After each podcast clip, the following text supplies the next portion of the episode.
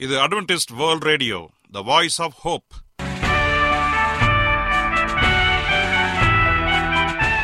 வணக்கம். அன்பான வானொலி நேயர்களே உங்கள் அனைவரையும் கர்த்தராகிய ஆண்டவர் இயேசுவின் நாமத்திலே வாழ்த்தி எங்களது இன்றைய ஒளிபரப்பை கேட்க உங்களை அன்போடு வரவேற்கிறோம். பரலோக வாழ்க்கைக்கு வழிகாட்டக்கூடிய எங்களது ஒளிபரப்பில் இன்று இடம்பெற இருக்கும் நிகழ்ச்சிகள் உடல் ஆரோக்கியத்தை குறித்த செய்திகள் ஆன்மீக சிந்தனைக்கான தேவ செய்திகள் மற்றும் காதுக்கு இனிய கீதங்கள். இன்றைய உலகில் வியாதிகளின் எண்ணிக்கையை கணக்கிட முடியாது. ஒவ்வொரு நாளிலும் பேர் தெரியாத பல பல வியாதிகளால் மனிதர்கள் இறந்து வருவதை காண்கிறோம். இந்த சூழ்நிலையில் நீங்கள் ஆரோக்கியமாக இருக்க வேண்டுமென நாங்கள் விரும்புகிறோம். அதற்கு முன்பதாக ஓர் இனிய பாடலை கேட்டு மகிழ்வோம்.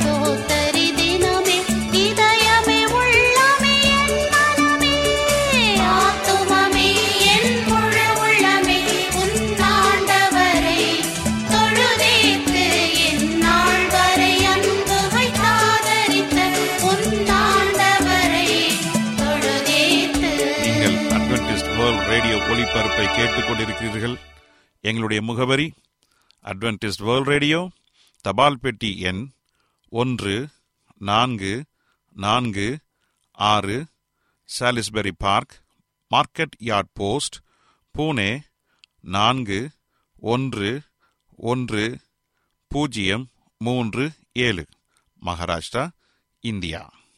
எங்களுடைய இமெயில் முகவரி AWR Tamil at Gmail dot com இப்பொழுதும் நாம் தேவ வசனத்தை தியானிக்கும் வேலைக்குள்ளாக வந்திருக்கிறோம். இன்றைய தேவ செய்தியை சகோதரர் ஜே எஸ் செல்வன் அவர்கள் வழங்க இருக்கிறார் என் நுகத்தை உங்கள் மேல் ஏற்றுக்கொள்ளுங்கள். கிறிஸ்துவுக்குள் அன்பான தேவ பிள்ளைகளே உங்கள் அனைவரையும் இந்த அட்வென்டிஸ்ட் உலக வானொலி நிகழ்ச்சியின் வாயிலாக சந்திப்பதிலே மிக்க மகிழ்ச்சி அடைகிறேன். உங்கள் அனைவரையும் ஆண்டவர் இயேசுவின் நாமத்தில் வாழ்த்துகிறேன். நேயர்களே எங்களது அனுதின நிகழ்ச்சிகளை எங்களுடைய இணையதள பக்கத்திலும் கேட்டு மகிழலாம்.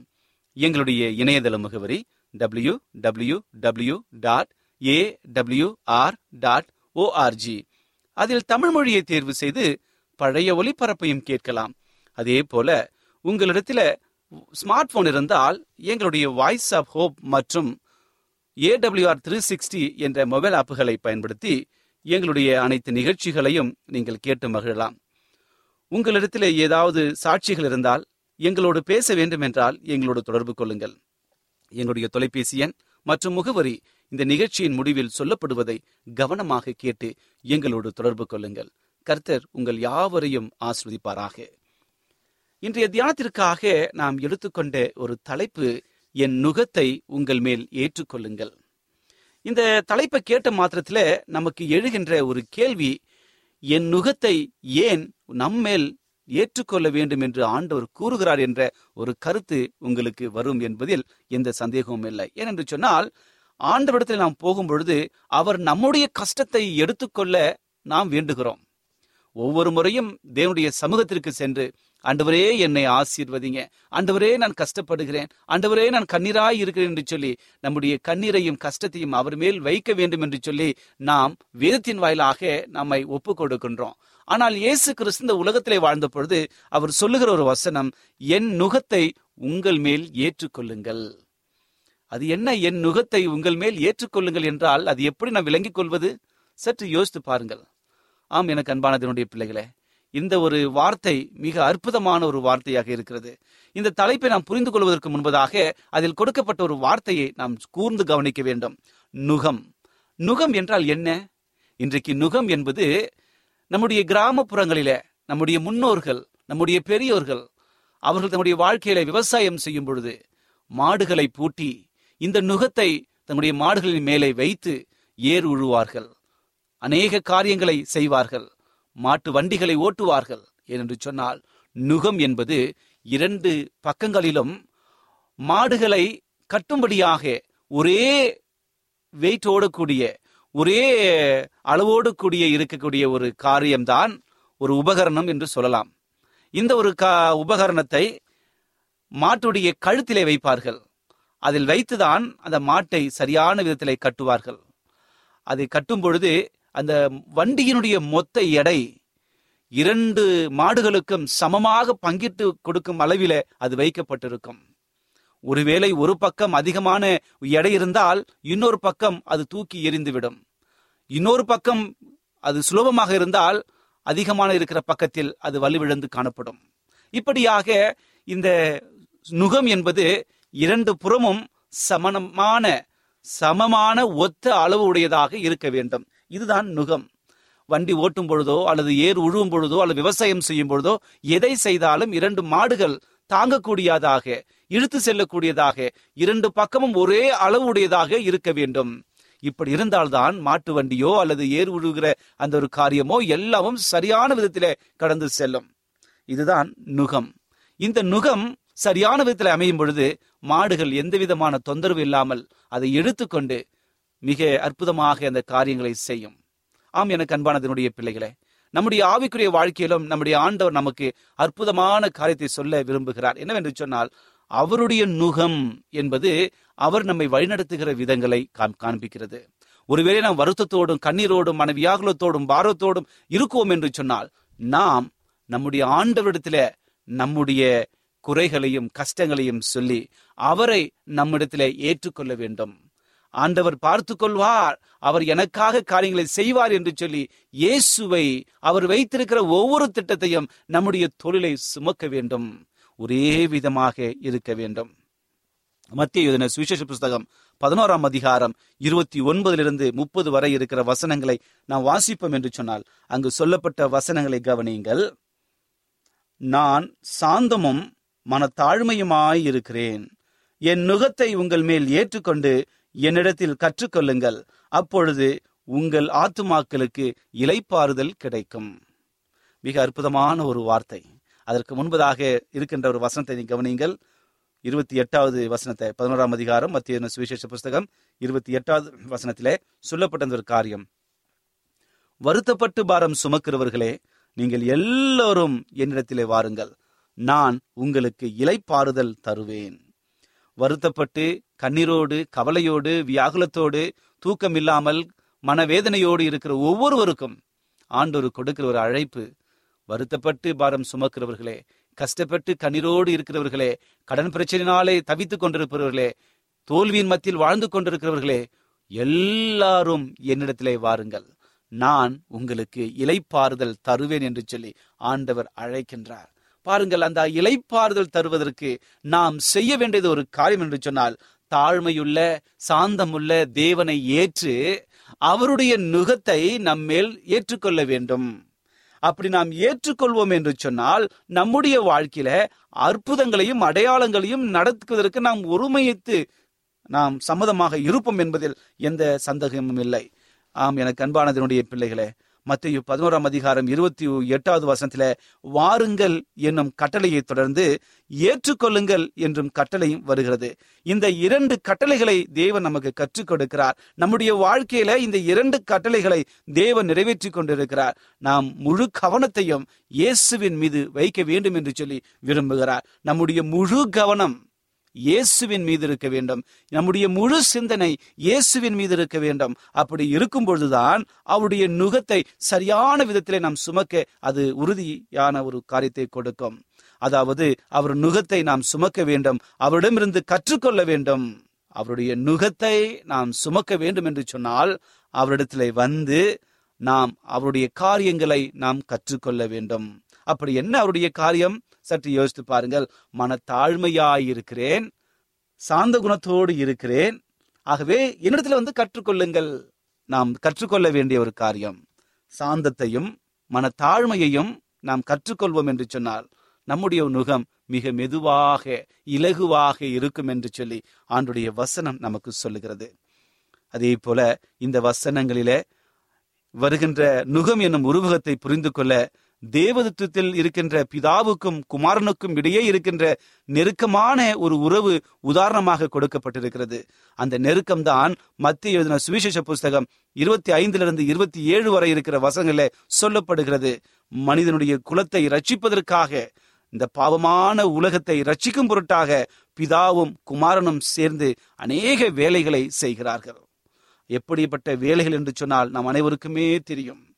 இந்த உலகத்தில் பிறந்த ஒவ்வொரு மனுஷனும் ரட்சிக்கப்பட வேண்டும் என்பதுதான் பிதாவினுடைய சித்தமாக இருக்கிறது. இது யோவான் மூன்றாம் அதிகாரம் பதினைந்தாம் வசனத்திலும் பதினாறாவது வசனத்திலும் நாம் வாசிக்கின்றோம். இன்னோடு கூட அந்த வசனங்களை திருப்பிக் கொள்ளுங்கள். யோவான் எழுதின சுவிசேஷ புஸ்தகம் மூன்றாம் அதிகாரம் வசனங்கள் பதினைந்து பதினாறு ஆகிய இரண்டு வசனங்களை என்னோடு கூட சேர்ந்து வாசியுங்கள். தன்னை விசுவாசிக்கிறவன் எவனோ அவன் கெட்டு போகாமல் நித்திய ஜீவனை அடையும்படிக்கு உயர்த்தப்பட வேண்டும். தேவன் தம்முடைய ஒரே பேரான குமாரனை விசுவாசிக்கிறவன் எவனோ அவன் கெட்டு போகாமல் நித்திய ஜீவனை அடையும்படிக்கு அவரை தந்தருளி இவ்வளவாய் உலகத்தில் அன்பு கூர்ந்தார். பாருங்கள் இதல்லவா ஒரு ரட்சிப்பின் திட்டம். நீங்களும் நானும் பாவத்தில் மறித்து போய்விடக் கூடாது என்பதற்காகவே தன்னுடைய ஒரே பேரான குமாரனை நமக்காக இரத்த பலியாக ஒரு ஜீவ பலியாக இரத்த சாட்சியாக மறிக்க செய்து அந்த ரட்சிப்பை நமக்கு பெற்றுக் கொண்டிருக்கிறார். ஆம் எனக்கு அன்பானதனுடைய பிள்ளைகளே நம்மை ரட்சிக்கும்படியாக பிதாவும் குமாரனும் சேர்ந்து அநேக கிரியைகளை செய்கிறார்கள். ஒன்றிணைந்த ஒரே நோக்கத்தோடு செயல்படுவதற்கான ஒரு உருவகம்தான் நுகம் என்பது நாம் புரிந்து கொள்ள வேண்டும். அவர் நமக்காக வைத்திருக்கிற ஒவ்வொரு பிரயாசத்தையும் நாம் புரிந்து கொள்ள வேண்டும். அதை கற்றுக்கொள்ள வேண்டும். ரட்சிப்பின் திட்டத்தை சரியான விதத்திலே கற்று அவருடைய குணத்தை நம்முடைய உள்ளத்திலையும் நம்முடைய உடலிலும் நம்முடைய செய்கைகளிலும் நாம் வெளிப்படுத்த வேண்டும். இதுதான் என் நுகத்தை உங்கள் மேல் ஏற்றுக்கொள்ளுங்கள் என்று சொல்லி தேவ வாக்கிய நமக்கு சொல்லுகிறது. ஆம் எனக்கு அன்பான இதனுடைய பிள்ளைகளே எரேமியா இருபத்தி ஏழுல படிக்கும் பொழுது கூட இந்த ஒரு அடையாளங்களை அற்புதமாக நமக்கு சொல்லப்பட்டிருக்கிறது. கீழ்ப்படிதலுக்கு ஒரு அடையாளமாக நுகம் குறிக்கப்படுகிறது. இதுதான் எரியமை இருபத்தி ஏழாம் அதிகாரம் முழுவதுமே பேசப்படுகிறது. இன்னொருவரோடு சேர்ந்து ஒன்றிணைந்து ஒரே நோக்கத்தோடு செயல்படுவதற்கான ஒரு உருவகம்தான் நுகமாக இருக்கிறது. அவர் நுகத்தில் இணைந்து நம்மை சுற்றியுள்ளவரை ஆசிர்வதிக்கப்படுவதற்கு அவரோடு சேர்ந்து பிரயாசப்பட வேண்டும். நாம் ரட்சிக்கப்பட்டால் போதாது. நம்மை சார்ந்திருக்கிற ஒவ்வொருவரும் ரட்சிக்கப்பட வேண்டும். ரட்சிப்பின் பாதையிலே நடத்தப்பட வேண்டும். அதற்கு நாம் எப்படி ஆண்டுடைய நுகத்தை ஏற்றுக்கொண்டிருக்கிறோமோ அதே போல நம்மை சார்ந்திருக்கிற ஒவ்வொருவரையும் அவருடைய நுகத்தை ஏற்க நாம் உற்சாகத்தை கொடுக்க வேண்டும். ஆம் எனக்கு அன்பானவர்களே அவர் நுகம் நமக்காக காத்து கொண்டிருக்கிறது அவர் நுகத்தில் இணைந்து நம்மை சுற்றியுள்ளவரை ஆஸ்வதிக்க அவரோடு சேர்ந்து பிரயாசப்பட்டு அவருக்காக வேலைகளை செய்ய வேண்டும். அவர் நுகத்தை நாம் சுமப்பதில்லை. அவரோடு நுகத்தில் இணைக்கப்பட்டிருக்கின்றோம். ஏனென்றால் அவர் நுகம் மெதுவானது. அவருடைய நுகம் பாரம் இல்லாமல் இலகுவானது என்று சொல்லி வேதாகமும் கூறுகிறது. மத்திய யோதன சுவிசேஷ புஸ்தகம் பதினோராம் அதிகாரம் முப்பதாவது வசனம் சொல்லுகிறது. இப்படியாக என் நுகம் இலகுவானது. என்னுடைய நுகம் இலகுவானது என்று சொல்லி சொல்லுகிறது. என் நுகம் மெதுவாயும் என் சுமை இலகுவாயும் இருக்கிறது என்றும் சொல்லுகிறார். பாருங்கள் என்னிடத்தில் கற்றுக்கொள்ளுங்கள் என்கிற இந்த இரண்டாவது கட்டளை இதே கருத்தை தான் வலியுறுத்துகிறது. கற்றல் என்பது ஒரு கிரேக்க வார்த்தையிலிருந்து வருகிறது. சீரன் என்ற வார்த்தையிலிருந்து தொடர்புடையதாக இருக்கிறது. அப்படி என்றால் சீரன் என்றால் என்ன? ஆண்டருடைய யாரெல்லாம் தன்னுடைய ஒரு நபரை குருவாக ஏற்று தன்னை அர்ப்பணித்து காரியங்களை கற்றுக்கொள்பவனாக இருக்கிறானோ அவன் சீடனாக. தன்னுடைய குருவினுடைய சட்டத்தின்படி எல்லா வார்த்தைகளுக்கும் செவி கொடுத்து அப்படியே செய்வான் என்று சொன்னால் அவன் சீடனாய் இருப்பான். இயேசு கிறிஸ்து வாழ்ந்து கொண்டிருந்த பொழுது இயேசுவுக்கு பனிரெண்டு சீஷர்கள் இருந்தார்கள் அவர்கள் எப்பொழுதும் ஆண்டருடைய போதனையை கேட்டு கற்றுக்கொண்டே இருந்தார்கள். அதே போலதான் நம்முடைய ஆவிக்குரிய வாழ்க்கையில சீடன் என்ற வார்த்தைக்கு வருகிற அதே ஒரு கலைதான் கற்றுக்கொள்வது. அந்த கற்றுக்கொள்வது நாம் தேவனிடத்துல எப்பொழுதும் கற்றுக்கொண்டே இருக்க வேண்டும். இதுதான் நுகத்தை ஏற்றுக்கொள்வதற்கான இன்னொரு அடையாளமாக இருக்கிறது. ஆகவே கீழ்ப்படிதலும் அர்ப்பணிப்பும் சீரதத்துவத்தின் முக்கிய குணநலங்களாக இருக்கின்றன. கீழ்ப்படிதல் இருக்க வேண்டும் அர்ப்பணிப்பு இருக்க வேண்டும். இந்த இரண்டு காரியங்களை நாம் நம்ம வாழ்க்கையில செய்யும் பொழுது அது உண்மையான கீழ்ப்படிதலோடு உண்மையான அர்ப்பணிப்போடு செல்லும் பொழுது சீரத்துவத்தின் முக்கிய முக்கிய ஒரு நலங்களாக இருக்கிறது. ஒரு குணநலங்களிலே அர்ப்பணிப்பு என்பதும் கீழ்ப்படிதல் என்பதும் ஒரு மிக முக்கிய ஒரு காரியமாக இருக்கிறது. இதுதான் என் நுகத்தை ஏற்றுக்கொள்ளுங்கள் என்று சொல்வதின் மிக முக்கியமான கருத்தாக இருக்கிறது. மத்திய எழுதின சுவிசேஷ புஸ்தகம் இரு பதினோராம் அதிகாரம் இருபத்தி எட்டு மற்றும் இருபத்தி ஒன்பது ஆகிய இரண்டு வசனங்களை சொல்லப்பட்ட ஒரு வித்தியாசம் இருக்கிறது. இந்த இரண்டு வசனங்களுக்கும் இருக்கிற ஒரு வித்தியாசத்தை கவனிங்க. வருத்தப்பட்டு பாரம் சுமப்பதற்கும் அவருடைய நுகத்தை சுமப்பதற்கும் அநேக வித்தியாசங்கள் இருக்கின்றன. வருத்தப்பட்டு பாரம் சுமப்புவதற்கும் அவருடைய நுகத்தை சுமப்பதற்கும் அநேக வித்தியாசங்கள். யூத மார்க்கத்தில் நுகம் என்பது பிரமாணத்தை சுட்டிக்காட்டும் ஒரு உருவமாக இருக்கிறது. விருத்த சேதனம் பிரமாணத்தின் நுகம் என்று அப்போ செய்த நடவடிக்கைகள் பதினைந்தாம் அதிகாரம் பத்தாவது வசனம் அழைக்கின்றது. பிரமாணத்தை கை கொண்டு ரட்சிப்பை பெறுவது மிக முக்கியமாக அடிமைத்தனத்தின் ஆவியாக இருக்கிறது. இந்த அடிமைத்தனத்தின் நுகத்தடி என்றும் கிறிஸ்துவே விடுதலை தருகிறவர் என்றும் கலாத்தியர் ஐந்தாம் அதிகாரம் ஒன்றாம் வசனம் சொல்லுகிறது. இயேசுவோடு நுகத்தில் பிணைக்கப்பட்டால் அவருக்கு கீழ்ப்படிந்து அவர் காலடிகளை பின்பற்றுவோம். அவரது ஊழிய பணியில் பங்கேற்று தம்மை அர்ப்பணிக்க நாம் முயல்வோம். சிலுவையில் இயேசு சம்பாதித்த ரட்சிப்போடு நாம் எதையும் கூட்ட முடியாது. ஆனால் அந்த நற்செய்தியை நம்மை சுற்றியுள்ள அநேகருக்கு அறிவிக்கின்ற ஒரு வாய்ப்பு நமக்கு கிடைக்கிறது. அந்த அறிவிப்பை அறிவிக்கிற தூதர்களாக நாம் மாற்றப்படுகிறோம். நியாய பிரமாணத்தை பரிசெயர்கள் பார்த்தது போல இயேசு பார்க்கவில்லை. அதனால்தான் இந்த உலகத்திலே அவர் மற்றவர்களைப் போல பார்க்காமல் வித்தியாசமாக பார்த்தார். நியாய பிரமாணத்தை பரிசெயர்கள் பார்த்தது போல இயேசு கிறிஸ்து பார்த்திருந்தால் இன்றைக்கு ரட்சிப்பு திட்டம் வேற மாறி முடிந்திருந்திருக்கும். ஆனால் ஆண்டவர் அதை வித்தியாசமாக பார்த்ததனால்தான் அதன் உள்ளான பொருளை மலை பிரசங்கத்திலே விளக்கினார். மத்திய எழுதின சுவிசேஷ புஸ்தகம் ஐந்தாம் அதிகாரம் மற்றும் ஏழு அதாவது அதிகாரங்கள் ஐந்திலிருந்து ஏழு வரை இருக்கிற வசனங்கள் எல்லாம் நான் வாசித்து பார்ப்போம் என்று சொன்னால் அங்கு சொல்லப்பட்ட எல்லா காரியங்களிலும் தேவன் மாற்றி யோசிக்கின்றார். அவர்கள் அந்த பரிசெயர்கள் சதிசெயர்கள் பார்த்தது போல மக்களை அவர் பார்க்காமல் சற்று வித்தியாசமாக ஆண்டவருடைய குணாதிசயங்களை இங்கு வெளிப்படுத்தும்படியாக ஆண்டவரோடு இணைக்கப்பட்டுள்ள நுகத்தை சரியான விதத்திலே நாம் வைத்திருக்கும்படியாக உற்சாகத்தை கொடுக்கின்றார். இறுதிய விருத்தியத்தை சேதனமும் நோக்கங்களும் மாறுவதன் முக்கியம் என சுட்டிக்காட்டினார். அவர் நுக மெதுவானது அது பாரமில்லை இலகுவாக இருக்கிறது. ஆம் எனக்கு அன்பானதனுடைய பிள்ளைகளே வருத்தப்பட்டு பாரம் சுமப்பதற்கும் அவருடைய நுகத்தை சுமப்பதற்கும் அநேக வித்தியாசங்கள் இருக்கின்றன. நாம் வருத்தப்பட்டு கஷ்டப்பட்டு கண்ணீரோடு கவலையோடு அவருடைய சமூகத்திற்கு வந்து அடையாளத்திற்காக விருத்த சேதனம் பண்ணுவதை காட்டிலும் அதற்கு மேலான ஒரு காரியம் இயேசு கிறிஸ்துவை நம்மில் நாம் பிரதிபலிக்கிறோமா? ஆண்டவருக்காக காரியங்களை செய்கிறோமா? ஆண்டவரின் ரட்சிப்பின் திட்டத்திலே பங்கு வைக்கிறோமா என்பது மிக முக்கியம். இதைதான் ஆண்டுடைய மலை பிரசங்கம் அதிகாரங்கள் ஐந்திலிருந்து ஏழு வரை இருக்கின்ற மத்திய சுவிசேஷ புஸ்தகத்தில் இருக்கிற ஒவ்வொரு காரியத்தையும் சற்று மாற்றி அவர் சொல்லுகிறார். இதுதான் நுகத்தை சுமக்கிற அனுபவமாக இயேசு கிறிஸ்து புரிந்து வைத்திருந்திருக்கிறார். ஆகவே நம்முடைய ஆவிக்குரிய வாழ்க்கையில தேவனுடைய நுகத்தை நம்மேல் ஏற்றுக்கொள்ளும் பொழுது நாம் கற்றுக்கொள்வர்களாக அவரிடத்திலே வந்து அர்ப்பணிக்கிறவர்களாக அவருடைய நோக்கத்தை நிறைவேற்றுவர்களாக மாற்றப்படுவோம். ஆம் எனக்கு அன்பானதனுடைய பிள்ளைகளே உங்கள் வாழ்க்கையில் தேவனை அறிந்திருக்கிறீர்கள் என்று சொல்லி நீங்கள் சொன்னாலும் கூட அவரோடு இணைக்கப்பட்டிருக்கிறீர்களா? அவருடைய நுகத்தை நீங்கள் ஏற்றுக்கொண்டிருக்கிறீர்களா? கிறிஸ்தவர்கள் என்று சொல்லி நாம் பெருமை அடித்துக் கொண்டிருக்கின்றோம். நான் முதலாம் தலைமுறை இரண்டாம் தலைமுறை மூன்று நான்கு ஐந்தாம் தலைமுறை என்று சொல்லி நாம் பட்டியலிட்டு போய்கொண்டே இருக்கிறோம். நம்முடைய ஆவிக்குரிய வாழ்க்கையில கிறிஸ்துவினுடைய நுகத்தை நாம் ஏற்றுக்கொண்டிருக்கிறோமா? அவர் செய்த காரியத்தை நாம் வெளிப்படுத்துகிறோமா?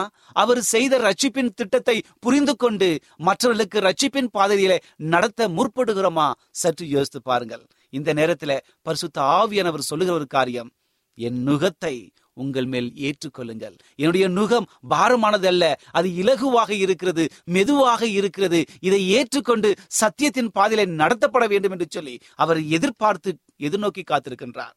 அவருடைய அழைப்பிற்கு செவி சாய்க்க நீங்கள் ஆயத்தமா? என் அன்பு சகோதரே சகோதரியே உங்கள் வாழ்க்கையில் என் நுகத்தை ஏற்றுக்கொள்ளுங்கள் என்ற ஒரு வார்த்தையின் அர்த்தம் தெரியாமல் இவ்வளவு நாள் கண்மூடித்தனமாக கிறிஸ்தவர்களாக இருந்திருக்கலாம். அல்லது பேருக்காக நான் திருச்சபைக்கு போய் வருகிறேன் என்று சொல்லி யோசித்துக் கொண்டிருந்திருக்கலாம். ஆனால் ஆண்டவர் சொல்லுகிறார் என் நுகத்தை ஏற்றுக்கொள்ளுங்கள் என்று சொல்லி அவருடைய குணாதிசயங்களை நம்மில் வைத்து நல்ல பண்புகளை கற்றுக்கொண்டு தேவனுக்கு அர்ப்பணிப்புள்ள ஒரு வாழ்க்கையை வாழ வேண்டும் என்று சொன்ன இயேசு கிறிஸ்துவை முழு மனதோடு ஏற்றுக்கொள்ள இந்த நாளிலே ஒரு தீர்மானம் செய்யுங்கள்.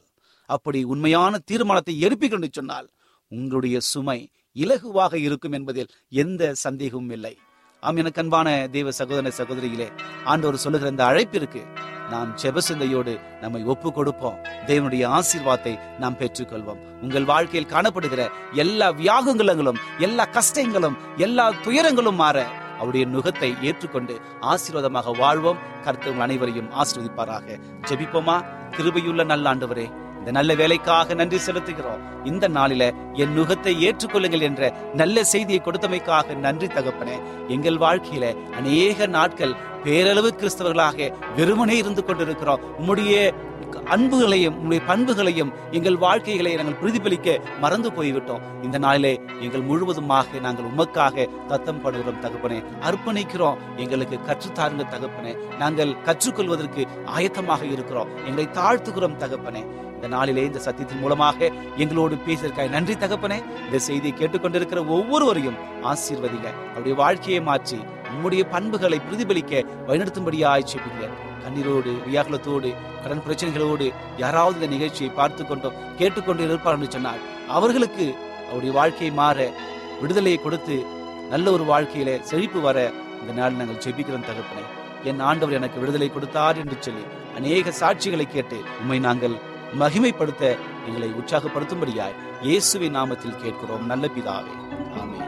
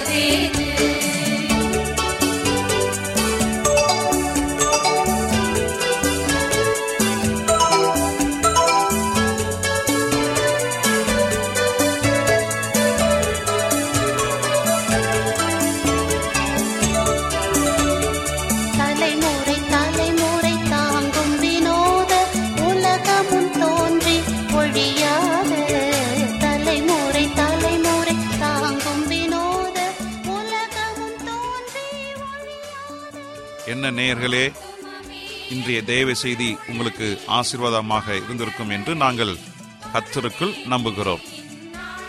எங்களுடைய இன்றைய ஒளிபரப்பின் மூலமாக நீங்கள் கேட்டு பயனடைந்த நன்மைகளையும் சாட்சிகளையும் எங்களுடைய நிகழ்ச்சியை குறித்த உங்களுடைய கருத்துகளையும் விமர்சனங்களையும் எங்களுக்கு எழுதி அனுப்புமாறு உங்களை அன்புடன் வேண்டிக் கொள்கிறோம். எங்களுடைய முகவரி அட்வென்டிஸ்ட் வேர்ல்ட் ரேடியோ தபால் பெட்டி எண் ஒன்று நான்கு நான்கு ஆறு Salisbury park market yard post Pune நான்கு ஒன்று ஒன்று பூஜ்ஜியம் மூன்று ஏழு. மகாராஷ்டிரா இந்தியா. எங்களுடைய இமெயில் முகவரி AWR Tamil at Gmail dot com இத்துடன் எங்களது இன்றைய ஒளிபரப்பு நிறைவு பெறுகிறது. மீண்டும் நாளைய தினம் இதே அலைவரிசையில் அரை மணி நேரம் முன்மதாக சந்திப்போம். கர்த்தர் தாமே உங்கள் அனைவரையும் ஆசிர்வதிப்பாராக. உங்களிடமிருந்து விடை பெறுவது ஆர். விக்டர் செல்வன்